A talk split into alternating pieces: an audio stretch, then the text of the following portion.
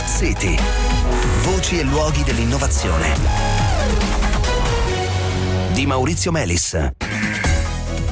Buonasera, benvenuti a Smart City. Si chiama Sputnik e il riferimento è naturalmente allo Sputnik, il primo satellite artificiale. Lo Sputnik è invece tra i primi satelliti a essere dotato di un paracadute che permette di fatto di accelerarne il rientro verso la Terra e di conseguenza l'autodistruzione una volta giunto a fine vita. Questa strategia risponde alla necessità, che è sempre più urgente, di tenere sotto controllo la proliferazione di detriti orbitali e eh, dotare i nuovi satelliti, eh, quantomeno i nuovi satelliti, di sistemi che permettano di rimuoverli rapidamente dall'orbita una volta obsoleti è sicuramente il primo passo. Sputnik è stato costruito dagli studenti della Brown University con il contributo della startup italiana di Orbit e di varie istituzioni scientifiche, tra cui eh, NASA, Università della Sapienza e poi l'Istituto eh, sull'inquinamento atmosferico del Consiglio nazionale delle ricerche dove andiamo per incontrare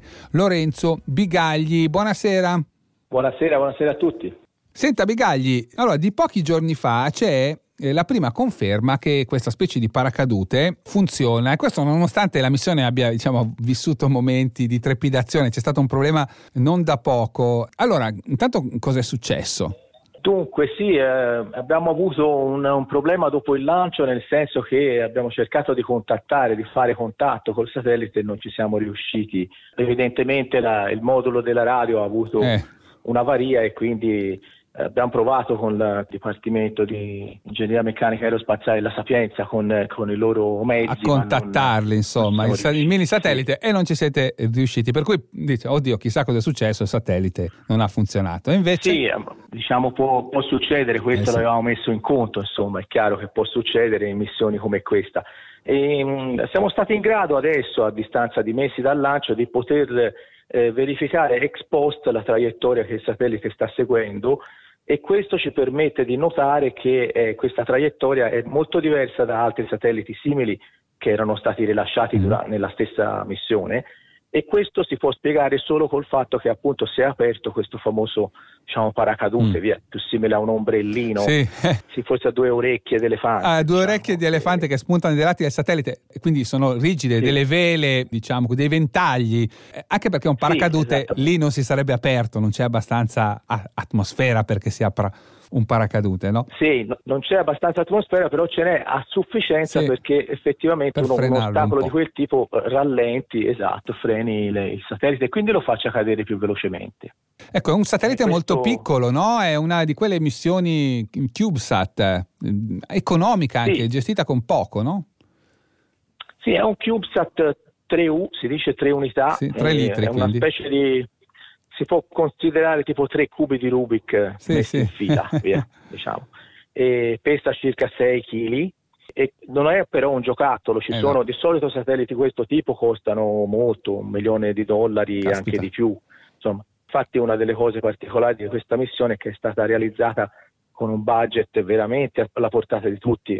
Tutto il lavoro di sì. sviluppo del satellite è costato circa 30.000 dollari più o meno. Quindi pochissimo. E il costo se uno lo volesse rifare adesso che sappiamo quali pezzi usare è inferiore a 7.000 dollari. E questo ci dà un'idea di come stia proprio cambiando questo settore spaziale e, e di come que- le porte dello spazio effettivamente si aprono potenzialmente a dei soggetti eh, molto diversi da quelli istituzionali. Ecco, qual è stato però il problema mh, mm, o i problemi principali che avete dovuto affrontare? I problemi che arrivavano un po' sul tavolo mio come coordinatore per la parte CNR non erano magari eh, problemi che uno associerebbe alla progettazione satellite, ma anche problemi di tipo regolatorio che sono molto insidiosi. Per esempio il permesso di poter usare certe frequenze dell'etere, insomma, del, della banda elettromagnetica potenzialmente su scala globale. Abbiamo dovuto fare una certo. serie di, di, ritocchi anche al progetto del satellite in modo da stare nelle, nelle regole che eravamo riusciti a ottenere. In particolare noi potevamo parlarci quando era sul suolo italiano. E questo, I satelliti fanno parecchi chilometri al secondo, quindi ci stanno veramente pochi secondi sì, alla volta. No? Un'orbita, eh. otti- un'orbita, ottimale dura 8 minuti, tanto per eh. dare un'idea. allora, un passaggio ottimale. Via. Quindi diciamo che appunto eh, si aprono le porte dello spazio dal punto di vista economico e dal punto di vista burocratico c'è ancora un po' una burocrazia solo da, da grandi progetti. Senta, torniamo all'obiettivo della missione che è quello appunto di imparare a, a togliere di mezzo i satelliti rapidamente quando sono a fine vita. Quali sono le previsioni a questo punto? Sì, dunque questo è un problema grave, esiste anche uno scenario chiamato la sindrome di Kessler, di cui forse insomma, gli ascoltatori sanno, cioè lo scenario per cui una serie di urti eh, a catena, a catena eh, di fatto impediscano poi l'attività spaziale perché si certo. crea una sorta di barriera è un flipper che distruggerebbe tutto ciò che ci passa. Quindi è un problema sempre più critico quello di pensare anche a come liberare le orbite basse, specialmente dai detriti. Una delle prospettive è proprio quella di usare piccoli satelliti dotati di un sistema simile magari al nostro, a questo mm. device, questo dispositivo di trascinamento, per agganciare altri frammenti e tirarli giù. Ancora è una ipotesi abbastanza futuribile, però potrebbe essere un'idea, insomma. Il vostro Sputnik quanto impiegherà a decadere? Dunque, nominalmente era una orbita da circa 20, 20 anni e mezzo, noi prevedevamo 6 anni e mezzo, ma può darsi ce la faccia anche prima. Eh, dai, dai primi dati, insomma. Eh, infatti sarà questo un po' il risultato finale del progetto, vedere effettivamente in quanto tempo eh, certo. tornerà giù. Grazie, grazie Lorenzo Bigagli. Grazie a voi, grazie. Bene cari ascoltatori, domani appuntamento in podcast con Smart City Extra Large. Eh, per questa sera è tutto, buona serata e a presto.